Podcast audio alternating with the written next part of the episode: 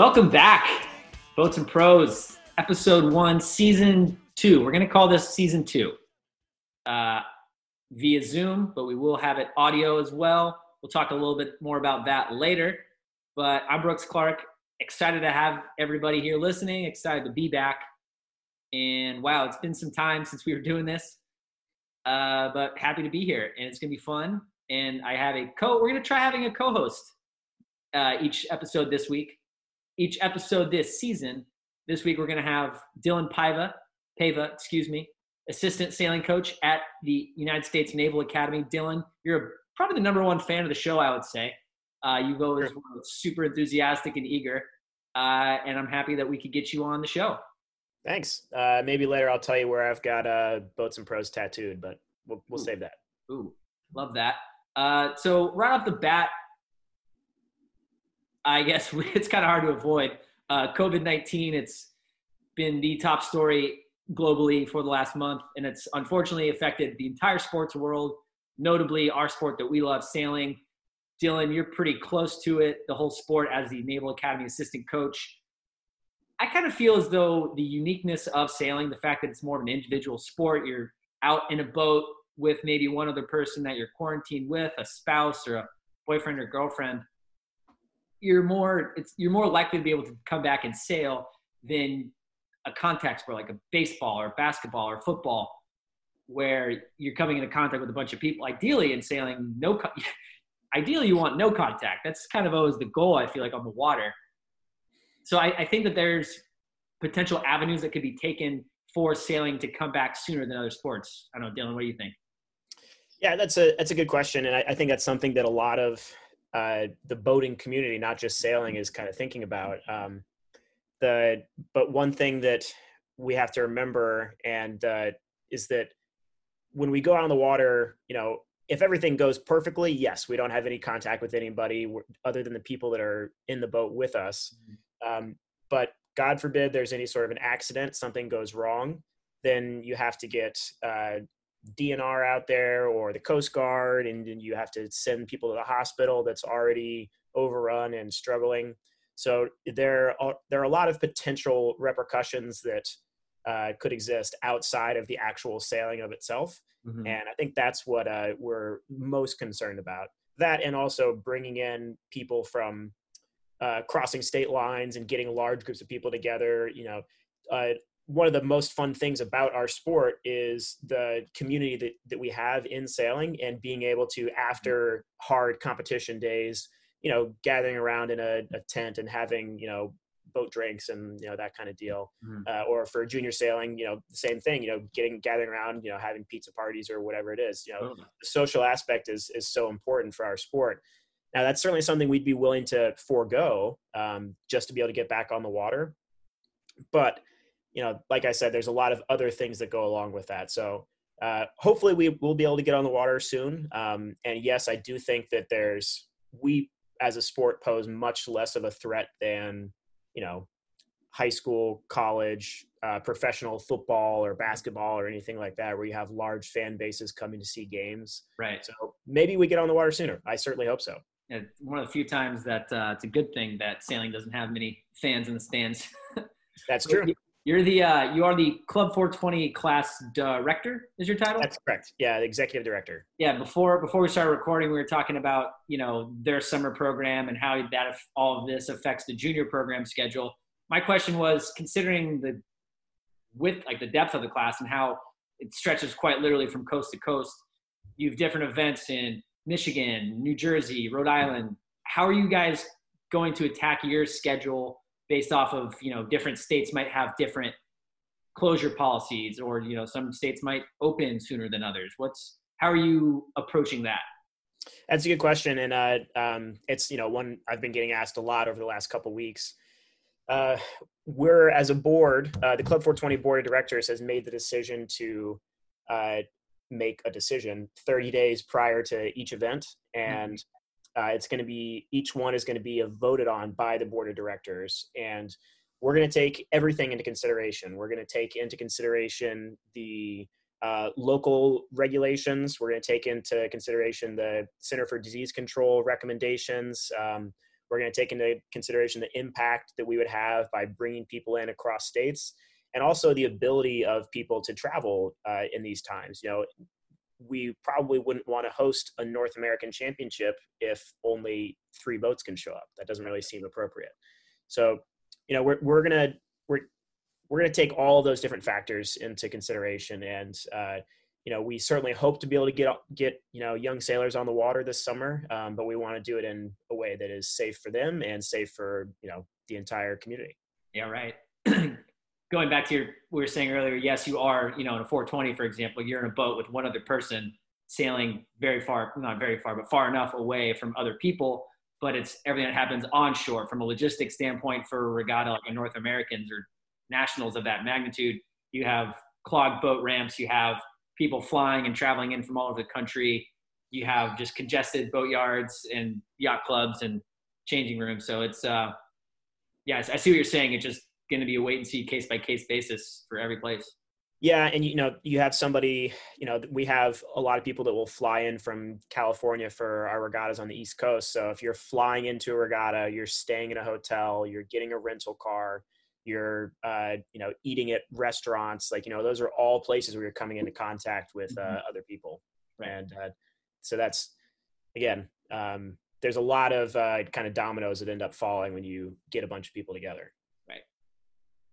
I can't imagine we won't be talking about COVID 19 down the line here with uh, this episode and future episodes based off of how you know everything's going on. But uh, we're going to throw it now. We got ICSA President Mitch Brindley to join us for this week's episode, and Alex Curtiss, uh, North North Sails employee and uh, fellow team race enthusiast, I would say.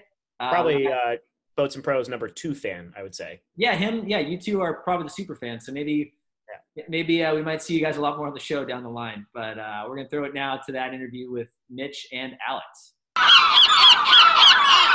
All right, we are joined now by ICSA President Mitch Brindley, who's also the head coach of Old Dominion University. Mitch, thank you for taking time out of your schedule to join us here on the show. Great, Brooks. Thanks for having me.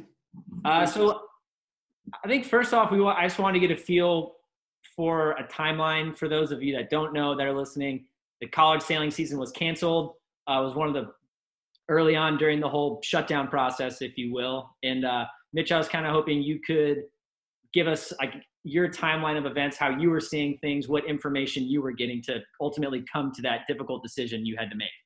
Yeah, so you know, this was back mid March. I think it was like on the 13th um, when it all came together. We just had the St. Mary's team race. And, you know, it's funny on the way up to St. Mary's, we started, you know, we are hearing some teams having to, you know, that day I had some calls from some, uh, you know, coaches saying that they were going to have to, they, their, their schools were, you know, bizarrely looking at, you know, pulling them out of regattas and they, no one could believe it. And we were all kind of in shock. And I know in the past, you know, I'm kind of a bit of a news junkie and I'd been um, following some of the stuff that was going on um, and in China and then in, um, in, in Seattle and so forth, and and knew that this was coming about. But um, when you know when things started going, you know when schools started having to you know drop from events, we still thought this would be a short term scenario for sure. Um, eh, you know, we're hopeful, but you know we realize in college sailing, so much of what we do, we're dependent upon um, so many other entities and the decisions that they make. And we're beholden to those decisions, whether it's universities, um, you know, different, you know, you know, state agencies or governmental agencies, depending on the school. And, you know, that was clearly what was happening. It, you know, it, of course, this whole thing has been so rapidly developing and, and, you know, we're, you know, we couldn't imagine, you know, on that, whatever that Wednesday was, um, you know, that we were going to be there, you know, on you know the Sunday before, and you know we thought, oh, let's just all wash our hands and and we'll be fine. Um, and then, but it quickly, you know, so the first thing we did is we went on a, you know, a, a several week uh, suspension and thought we'd be able to resume activity, but it quickly became clear, you know, we did that, I guess, on the 13th, and then you know quickly thereafter. Um, you know, more things started to drop, and then we, you know, by the 18th of of um, of March, we realized that it was going to, you know, quickly come to an end, and we were going to have to uh, cancel everything. And and you know, we we did that, and that's about when the rest of the NCAA canceled and made their decisions, canceled the the Final Four, and and you know the the the NBA once you know, I think that was eye opening for everybody when the NBA um, suspended their season. Um, you know, it was a, a, clear message to everybody, and it was obvious that we were not that the things as we thought would lay out were not going to be. You know, it was it was not going to be the case, and by the 18th of March, it was, you know, obviously that you know we weren't going to be able to um, control. We weren't going to have be able to control a pathway to nationals. And I think that was the important thing is that if we tried to hold on and as schools were already saying, and you know, whether it was some of the Ivy Leagues were really some of the early ones to make that decision, once they were out, um, you know, we knew that the, nat- you know, the championships were not going to be the same. Mm-hmm. And clearly we're not going to have a pathway to the championships um, and and then yes, it was an obvious decision, and it was not a really it was not a hard decision. Um, you know, I, I, didn't look at it as a hard decision. It was a sad decision. It was you know still emotionally challenging to do that, and for so many of us have spent you know so much time, and for all the you know the sailors have worked so hard to. And, and not just the seniors, but the you know all of them. Mm-hmm. They've worked so hard to you know um, have the opportunity to compete in college sailing and, and participate in you know practices and, and you know regattas and championships it was certainly something that you know we didn't want to just do for the hell of it. And you know even the early dis- detractors i think you know quickly realized that it was the you know right thing to do. And gosh now we look at it and it's like yeah no no shit. This is exactly what we had to do. Um and uh so we're you know this is where we are. You know we no championships for the year and you know the first time in like 85 years or something like that that we haven't had dinghy championships. Wow. I was thinking uh, like the only other canceled college event was I think my junior senior year, uh, 20 senior year, senior year, Dillon. Yeah, thank you. Uh, ACCs was canceled because uh, hurricane yeah. came through. Yeah. Yep. Yeah. I mean, we canceled uh, in after 9/11. We missed like a week, and and went right back at it. I know um, you know, it was a shocker, and and um, you know, we we ended up like kind of everyone holding tight a little bit, but we got right back into it. We felt that let's get back to normal mm-hmm. as much as we can, and we did end up having to move the nationals um, from the nationals that fall We were supposed to be in um, Kingston at Queens, and uh, we, we, realized that people weren't going to be able to get back and forth across the border. Right. And so we actually ended up the last minute moving it to ODU, and this was you know before I was president. Mike Horn was president, and um, and you know it felt really important to just kind of make get back to normal as quickly as we could. And I think in that scenario we could, and obviously that's not the case now. Um, mm-hmm. we've got to keep doing what we're supposed to do and maintain our social distancing and our and our Zoom conferencing. So. Yeah, you know, one thing that I've thought about recently is that, you know, I, I guess it's kind of a, uh, a catch twenty two, but you know, thank God this happened when we have technology to be able to continue operating in some fashion. You know, if this had happened twenty years ago, we would not be able to do what we're doing right now. Mm-hmm. Right, you're right. You're right, and and thank God because this is a you know a much easier way to continue the relationships with you know your teammates and your your team members and your friends and everything else. And yep. it's, um, it's you know it's an important part of it is to you know, continue those connections. And God, it would be it would be really bad just you know socially and emotionally not to be able to connect with each other. Mm-hmm. Um, and I think we would probably have a lot less compliance in that matter too. That's a good point. Yeah, you're absolutely right. You know, because we are able to FaceTime and video chat with friends and family, you know, we're not we don't feel that same pressure to to go outside our house that we right. otherwise would. Right, right. It's a, it's so, Mitch. I'd actually, I, I'd like to change gears a little bit. I, you know, obviously there's all this COVID oh, and yeah. news and whatnot. Let's um, let's focus back on the college season that you guys had. so you know, other than the obvious thing that St. Mary's was going to get hot at the end and get on the podium at Team Race Nationals, Right. uh, so what are what are like some of the up and coming teams like Jacksonville and you know I graduated in 2016. Jacksonville is kind of coming around. Now you got Tulane. You still have Fordham. Who are some of those up and coming programs that really have impressed you throughout the course of this past season, fall and spring? Yeah, that's a good question. I mean, you know, that's one of the cool things that you know we we obviously there there are some some some great powerhouses, but to see a school like Jacksonville come on really strong, you know, this past you know year and a half or so, and that that's been really cool. Uh, Tulane, obviously fresh out of the you know the the advancement from club to varsity, and you know the work that Charles has done, and he's got a great uh, stable of um, some excellent sailors, and um, you know they they were doing well. Um, it makes you know the the St. Mary's and the and the and the you know the ODUs work hard to you know keep you know stay you know stay in it. You know Fordham is is good. You know, uh, you know, the you know, Navy obviously was having a good year. Um, Georgetown was having a good year and so there's so many uh, these teams that obviously are having a good year. But you know, yeah, it's cool to see this like you know, Jacksonville was coming on strong, and they've been right there the past couple of years and making making plays.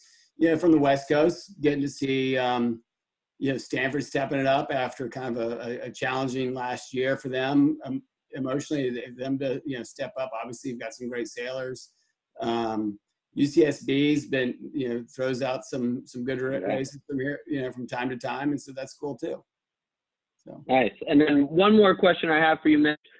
You've you've been around, caught the game. You and Werbla could probably talk about the triangle courses back in the day and the Oh, team race yeah. course.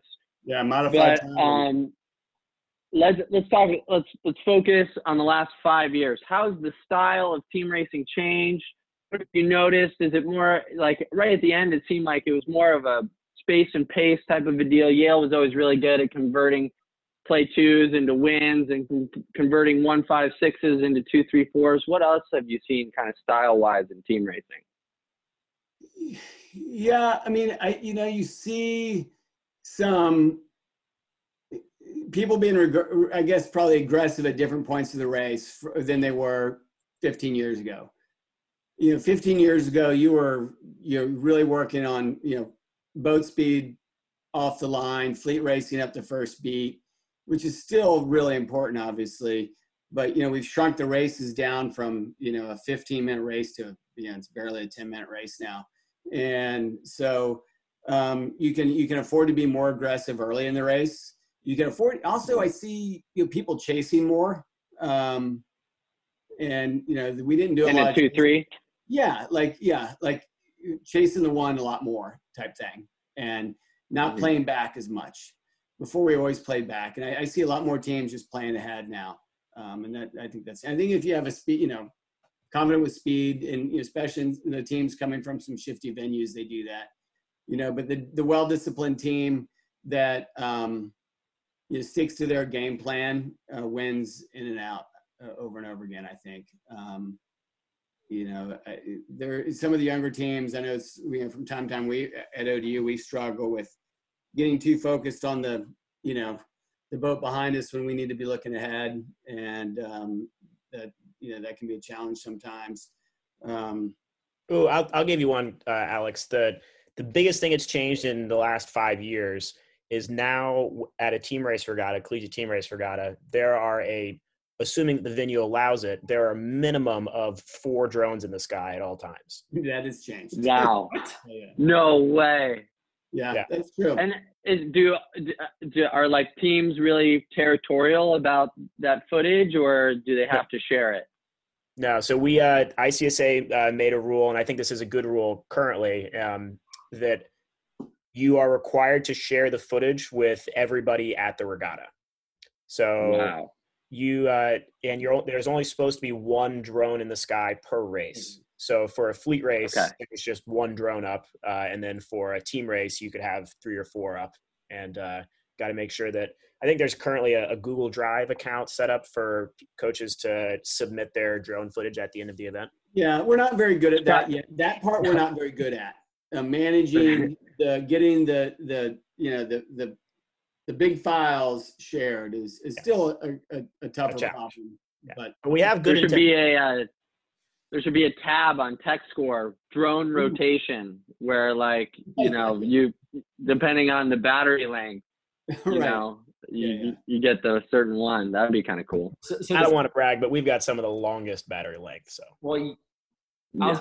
does each typical team, government deal does each team have its own like designated drone guy or girl, or is it yeah. at each event there's uh, one or two people that just know how to do it? I, I think that's generally the case. I mean, Navy often travels with a, a drone pilot. Wow. Um, I've got Tyler, and Tyler's awesome with the drone. Um, but it, you know, just kind you've, of. You've also got a player that's you I know I got at regattas. He's your designated guy, right? Yeah, he's really good you know, a couple of things that are key is making sure the drones aren't on the same or at different altitudes. simple stuff, and you get people to communicate. I ha- I did watch, or I did hear about the. I was at a regatta uh, where the Navy drone um, did a nosedive and skipped across the water, and then you know, 18 feet down. So. Yeah. That was uh that was Ian Berman flying the drone when that happened. I just want to get that. Oh, out. sure. Way to throw him under the bus. Show your boss. The, so when when the drones first kind of became popular, like uh, maybe it was 2018 or something, I went to St. Mary's and did a like the super stud team race that they have, and we thought it was hilarious. Every collision, like if, seeing it from that point of view, all the alumni were like dying laughing at oh, yeah. these poor kids. That, you know, we had come from wherever and we didn't really care. We were just there slinging it and uh, that I thought that that was very entertaining. But I knew right away it was going to change the way team racing was done. And yeah. you know certainly you can almost see the ladder rungs in the in the drone footage and know when pairs are balanced or becoming unbalanced or four six packs back. So it's it's definitely a cool tool. And you I, I'd I'd love to go back to college now and take yeah, take right. advantage of some of those resources. It's so good. It really yeah. is. It, it is it completely changed the game for coaching. Um like i mean there's there's so many times where you're on shore and you're just like oh like I like we were winning that pair. What happened? And now you like have the drone footage and you let's, know what happened. let's go to the tape. Yeah. And it, i'm sure it's pretty similar to mitch when you were coaching and they invented the binoculars and you were able to like actually that's hilarious. Yes that's it. Um, digital watch oh man that's uh, funny but what else? That's fat. I had no idea that was going on with drones. I guess I haven't been to a college team race event in quite some time. But what, like, what else? Is there anything on the horizon, Mitch, that you're aware of, or Dillon? Something that the Navy's developing that could, I don't know, what, what's something that could further enhance team racing coaching, and then just as a sport to consume and watch at home?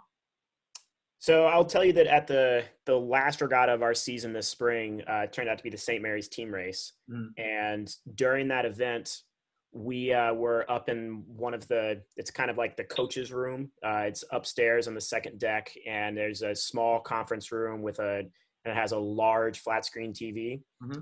i had that's our, where i used to do my homework oh cool. didn't do yeah. homework, yeah. uh, i had the i had our drone guy uh, hook the live feed from our drone controller up to the television and I was I had my back to the water, wasn't looking at the water at all, and was watching the our race live on wow. the TV. And it was like it was perfect view. I could see exactly what was going on, and so I think that's that's probably the next step. I don't know what it's going to look like to get there, but I mean, it was you know it was pretty cool. Yeah, there there'll obviously be some limitations, you know, conditions when you can do that. I mean, you know, all the miserable conditions that we enjoy so much at like the Zambeki and stuff, you might not be able to do that. But certainly when you can, it's great. You know, it's nice for the coaches to, you know, be inside in the climate controlled conference room at St. Mary's and out of the sun. You know, you're not gonna end up with the wrinkles and the sun damage that I have, Dillon. So you'll keep that keep that that 14 year old complexion that you have. That's important. I have a question. How does that how does that change the relationship with umpires? Because you know you can get mad at umpires without seeing the tape, and then you know you show the tape, and maybe the umpires didn't get it right. How does that change things with those guys? Doesn't change it at all. It, it does. Maybe one important thing is we need coaches need to do a, a better job at helping is prov- providing this to the the umpires to help educate them, and especially when you can when you can take a point of view camera, you know, from the, especially if it's umpires with a you know like a GoPro on, and match it up with the the drone, so they can look at what they're seeing versus what's actually happening because you know they're That would be calls awesome. what they can see, and it's it's definitely easier for us to look at the drone. It's like, oh, this guy's, are, you know, Right. that- that's not how it happened. And so, but if we can help them, you know, give them an opportunity to learn more from it, I think it's really good. And you know, across the board, not just umpires we use, but across the board, the more training we can pr- help provide them, the better um, team racing is going to be. Wow, that's fa- I had- I had no idea that the drone.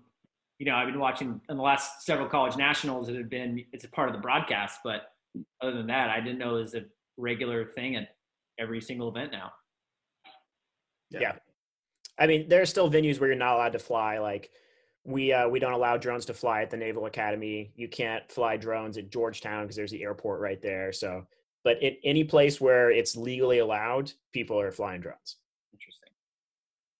Do you fly them at St. Mary's? 'Cause I guess you just answered that, but there's the big Navy base right there. Yeah, for some reason that's not a. Uh, I think the we're far enough away from the actual uh, airstrip itself that's not a concern, and their their jets are flying so high that the where we are is not a not an issue. Sweet. Well, Mitch, uh, a couple more questions that I have for you, then we'll let you go. Uh, Going back into the whole cancellation of nationals, I know that I saw that ICSA is honoring almost pretty much every single senior to some effect from each team. I was hoping you could expand a little bit more on that. So there, there are a couple things we've tried to do. Working with um, U.S. Sailing and other partners is, you know, one we're trying to, you know, recognize. We, you know, the, the U.S. Sailing was helping us, um, you know, trying to call for teams to, you know, recognize a, a graduating senior and stuff like that. And so we've done that. We're we're, we're doing that stuff. Um, we're looking at opportunities to bring the these graduating seniors back to give them another opportunity to wear their pennies again with with their teammates. Um you know in a non-college event but you know college style event you know I mean open open especially in team racing so they can really kind of suit up in their pennies with their teammates and and go one more time. You know our initial thought was you know working with LP um, for the Laser Performance uh, Collegiate Cup, they were interested in doing something and bringing that back to the U.S. And you know, the first idea was to do it down in in New Orleans in August, and you know, but uh, right now we just it- it- so much is still up in the air whether we'll be able Right. to you know do that down there at that point. But you know, I know you know we have a lot of partners that are interested in helping us do that and put together some other regattas where um, these uh, seniors can sail in a you know collegiate style event. Obviously, we've we've um, made an we're making an amendment to our um, procedure rules so the the spring season just won't count against anyone. We haven't extended anyone's calendar in terms of eligibility, um, but they you know their their this spring season won't count. So if they are not graduating um, they they'll still have an additional spring. You're still limited to four falls um, and four springs. It's just that the one if they sailed a regatta this spring, it won't count against them. Interesting. And that'll clearly just be on a team basis. Each player will have, you know, if they need to finish, do a fifth year academically, or if they want to come back, that they can. Right, right. And there, you know, there's different schools have had a different stance on it. Um, you know, the NCAA had has um, extended eligibilities or essentially allowed schools or pro or conferences to to um, re, uh, request a waiver. Right. Um, and and I know the like the Ivy League, for example, has said that that they will not be extending anyone's um, eligibility in all other sports. And um, and there's some uh, schools like University of Wisconsin, um, even though the NCAA is going to allow this additional year of eligibility for spring sports, they've decided that they would not do that for their for their athletes at Wisconsin. But for sailing, you know, we haven't extended the the, the overall eligibility. You know, we're you know kind of of the belief right now that you you know most of the seniors that we're going to graduate we're gonna, are graduating and you know those that you know might have that fifth year, you know they're still going to have that opportunity. They they didn't use that spring, so they could come back and, and sail that that next spring. Um, you know they still have to, you know they'll still have to you know challenge their teammates or or what have you um, to do that. But that's you know that's their opportunity. That's great. Um, and that's so that's that's kind of that's one thing we're doing. Um, we're still recognize our All America committee is busy um, um, kind of refining their All America list, Mhm. and we did I believe it's like 215 college sailing regattas. Even though we you know we lost our spring championships, we did award three national championships this year, Mhm. and overall it's about 215 regattas in college sailing. So we're pretty fortunate. We got we still got a lot in and we should celebrate those athletes that, that did so well all year. And we'll um, we're selecting we're going to announce um, our sailors of the year and our um, All America team. Do you know We'll, we will not be we will not be awarding a, a Fowle trophy this year, Right. but otherwise we will be awarding the All American honors. Do do you have a date that you could tell us right now when you will be announcing that? I, I we don't have everything locked in exactly how when and how we'll be doing it, but I, I suspect it'll be a, a you know an online um, release. Um, we uh, it was I- I want to say the 30th of April is when we'd have the the list fin- is the target for the finish of the list. But Okay. you know once we have that, we'll you know make sure we send out a release and get you know let everyone know and and and we try to produce a nice package to Yeah. to send that out. Definitely. My last question, then we'll let you go here. Unless Dillon or Alex, you guys have anything else you want to talk about? Nope. Uh, I know you said you have a lot on the, you know, still a lot to figure out, but would nationals next year still be in New Orleans? Because I was planning on attending this year for the team racing part, and uh, Right. it would be remiss an opportunity to go have a have a fun time down in New Orleans. Yeah, I hear you, Brooks, and we'd love to have you. And we will be uh, we will be back in in New Orleans. That's the the we've just pushed everything back a year, so we'll be in New Orleans in 2021. Cool. That's that's all breaking news right there, That's Brooks. that breaking news. Breaking news. Breaking Love news. breaking news on the pod. so that's the plan. There you go. And you know, bring it on. We'd love to have you down there. So Perfect. New Orleans is no fun at all. Very true. No. No, fun. fun. It's a terrible place to go. Total sarcasm for you guys at home. All right, Mitch. Well, uh, we'll let you go now, but really thank you for your time, and uh, hope to hope to see you soon. And best of luck with everything. And um, yeah, we'd love to get you back on again soon. all right, sounds good, you guys. Thanks a lot. Thanks, Mitch. That was great. No, Mitch, I love love getting Mitch on the on the pod. Uh, Yeah, that was good. Got some breaking news. That was cool. Yeah, that was I did I had I didn't know that. I know that had been talked about, but uh, that's that's good for me to know that nationals are in New Orleans next year. You can't promise me you can't break that news. Tell anybody until this episode comes out. Okay. Who am I going to tell? I'm in an apartment by myself. You got to know that stuff, Paiva, man. If you're working at the Naval Academy, you're part of the government. Yeah. You got to know that stuff. Yeah, I know. I'm going to have to have a stern conversation with my boss about that. He's on the executive committee. Didn't even tell me. Oh, wow. Wow. Well, Alex, thank you for uh, guiding the episode away from you know the the sad reality of the world. But that no, it's it's it can get dark quick. And uh, thank you for that sparked that whole conversation about drones. I had no idea that drones were that prominent now. Yeah, if you don't have a drone, idea. You're heard. My my dad wanted to get a drone for uh, our offshore races, just for like photos and stuff. I'm like, Dad, I don't I don't know if you can learn how to fly a drone. Maybe you could. I don't know. I will tell you, it's I think it's, you could. I think it's could. shockingly easy. It is not very difficult at all. Yeah, it just stays there by itself. You don't have to do anything. I've flown one once at the uh, at Hinman last year in Newport. Uh, Peter Wells had a drone, and I flew it briefly, but I don't know. Moving, getting it moving, get landing it back on a boat that's going, you know, ten to fifteen knots could be a little harrowing. Yes.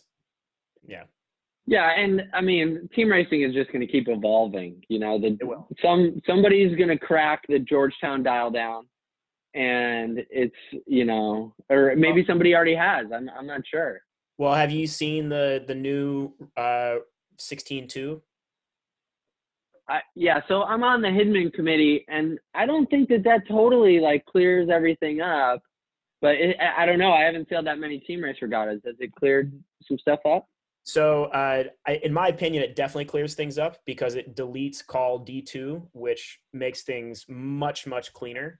Uh, Um, for those before you get too inside baseball here, let's. Uh, would you mind going through what Rule 16.2 and Call D2 is? Yeah, so uh, it's, uh, Rule 16.2 uh, and Call D2 both deal with the the dial down scenario. So when you have a I starter hate, I hate it. I hate it every. High single- level stuff right here. The regatta Yeah. karate. the regatta karate, yeah. Um, so the the essentially the the call was written really really poorly, and it contradicted itself inside the call book, and all of the umpires and sailors couldn't agree on how it was supposed to be called and who was right and who was wrong, and the, the reason it exists is to prevent bow to bow collisions on a you know reaching angle which is quite dangerous Mhm. um, so the the new there's a new rule that's going to be included in the next edition of the racing rules of sailing so the 2021 through 24 edition and the college sailing has uh, decided to go ahead and adopt that rule now even though it's not officially a, a racing rule of sailing yet Mhm. and so we had it for the couple of events we used this uh, or the couple events we had this spring and i have to say i, I think it was way better um, i saw it happen Yeah. a couple times and i was like oh oh okay that's it that's the new rule and the umpires sure enough called it the correct way and it makes it easier for the umpires to tell who's right or wrong and i still think it makes it safe Cool. I like that. Do you know? So you just said uh, I know every new rule period is every four years, which used to line up with the Olympic quad. Now that the Olympics have been pushed back, are they still going to come out with new rules, and the whole next year is going to be the next Olympics will be under new rules? Do you know, or is that i you know i had not thought about that you might have been the first person to ever think about that brooks i, I have no idea this is what Um, we think about while we're locked up? that's a I'm really pretty sure Dave Perry and Dave Dellenbaugh they they thought about that. I, I don't know. Maybe, maybe we got to get them on the pod. Got to get them on the. We got to get them on the Who- pod. Who are those guys? I, I, I don't know. I've never heard of them. That I thought that was gonna be funnier. That wasn't very. There was funny. one time this I was sailing the Morgan Cup and it was me and Dave. We were brawling in the front and Dave's like, "Learn the rules," and I'm like, "You got to teach them to be better." And he's like, "Touche." Uh, that's something I was thinking about.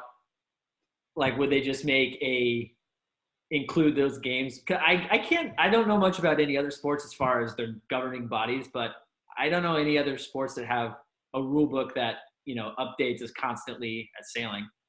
Like, it's not like basketball is going to oh Yeah, basketball. well, there. Are, I mean, there are small rule changes that will happen with uh, every sport. Um, like think about like the, the NFL like changes like small things like every year it seems like, but um, and the NBA will change how they interpret certain contact rules and those kinds of things. But uh, as to my knowledge, sailing is unique in that we have a rule book that says we're going to use these rules for four years. There's going to be no Right. changes, and then we're going to do an, another set for the next four. Right. Well, that'll be something we should uh, be monitoring down the line. Yeah. Alex, Yeah. I think we, I think we can let you go soon, Alex. Right? Yeah, cool. Yeah, thanks for having me, Brooks, Paiva. It's been great chatting with you guys. Looking forward to season two of Boats and Prose. My favorite episode is any episode that from season one, any episode that we talk team racing with anybody, I'm in. So um, All right. those were my favorites. All right, Alex. We'll let you go. Uh, thanks for hopping on, bud. Bye, Alex. Of course. Talk to you guys soon. Dave. And he's gone. All right. Now it's just us. Just us. All right. Well, Alex kind of kicked us off there. Um, do you want to keep going with favorite episodes? Yeah, let's keep. We can. I, yeah, we can spend some time on that.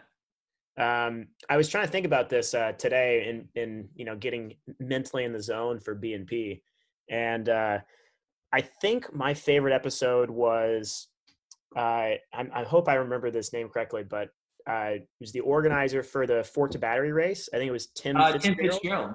Yeah, um, I thought that was a really cool episode. I, I uh, it was something that you know I had heard about. Uh, I've never gotten a chance to see, um, but learned a lot about the event, and it was cool to get to know Tim. Yeah, no, I, I, I, yeah, that was a fun one. I think I did. I think we had like 25 episodes in season one. Twenty five? Are you serious? Maybe only 22. My last one that I did might have been with you. If not you, it was with the uh, Tulane athletic director. it was within like a week after Tulane had been announced it's going to become a varsity program. I was like, I don't know, that could be fun to talk about. Okay, I, I do remember that one. Yeah, Like John, his name was like something Ross. Name escapes me at the moment, but I like that one. I I really, I always enjoyed the Annie Haeger episode as well. I think that was that was a fun one. That was like probably my personal favorite. that was uh that was right after uh, Rio, wasn't it? Not right after. It was maybe like six or seven months after. Okay, yeah. But uh, it was great to talk to her about her experience and what happened to her and Briana during the event. Uh, Mhm. Little known, there, there is a lost episode. We had Erica. I had Erika Reineke as a guest one time, and uh, the the whole audio file just completely crapped out. I was using this old software that I have since moved on past, but I was just so embarrassed because I had this whole interview like scheduling, and then like, where's the episode? It's like, uh, sorry, the the audio is shot so that sucked. But uh, it, it was a good episode. So maybe we'll have to get Erica on for season two. She's been doing uh, on her Instagram like Tuesday tips or something like that, talking about how to make a laser go faster, uh, which I could always use, making boats go faster. When was the last time you were in a laser, Brooks?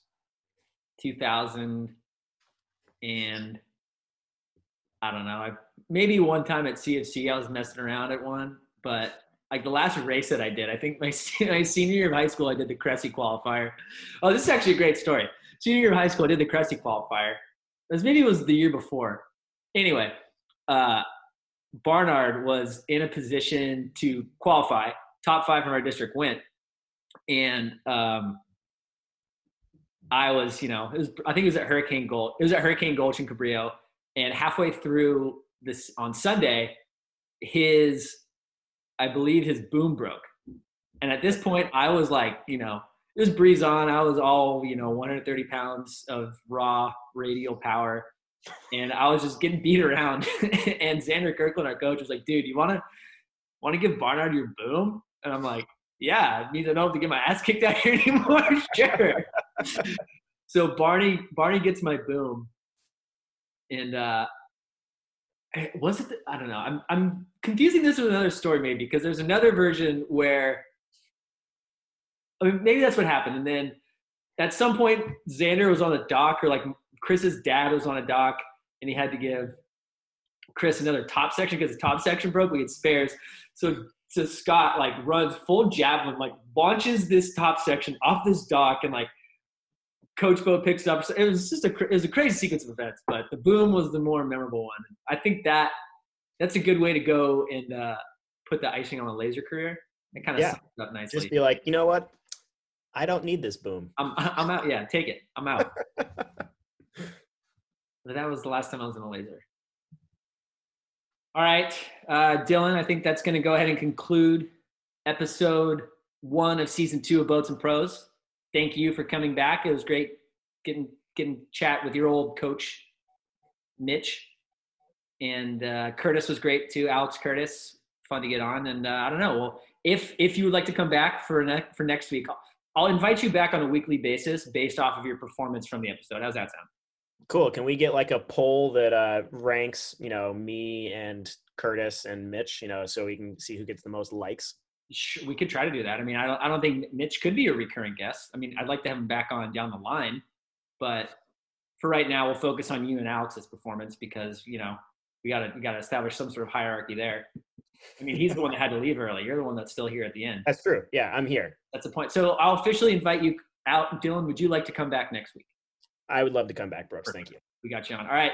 Uh, and a bit on the big picture side, we're recording this via Zoom. You don't have to watch it, obviously. You can listen to it. So I'm going to upload it also as a podcast if you prefer to consume it that way. But if there's enough interest, I'm going to figure out a way to go live so we can have an actual live show. You guys can hang out in the chat room, ask us questions, our guest questions. And uh, if there's a way we can do that, if there would be interest, let me know. We'd love to hear back from you. And uh, that's pretty much it for episode one, season two. Glad to be back. Get the rust off, get the dust off. I'll clean up my setup here in the between now and the next episode for sure. And that's all we got. Dillon, anything else? Nope, that's it. Looking forward to getting back on the water with everybody. Stay safe. Stay safe out there and bless the rains.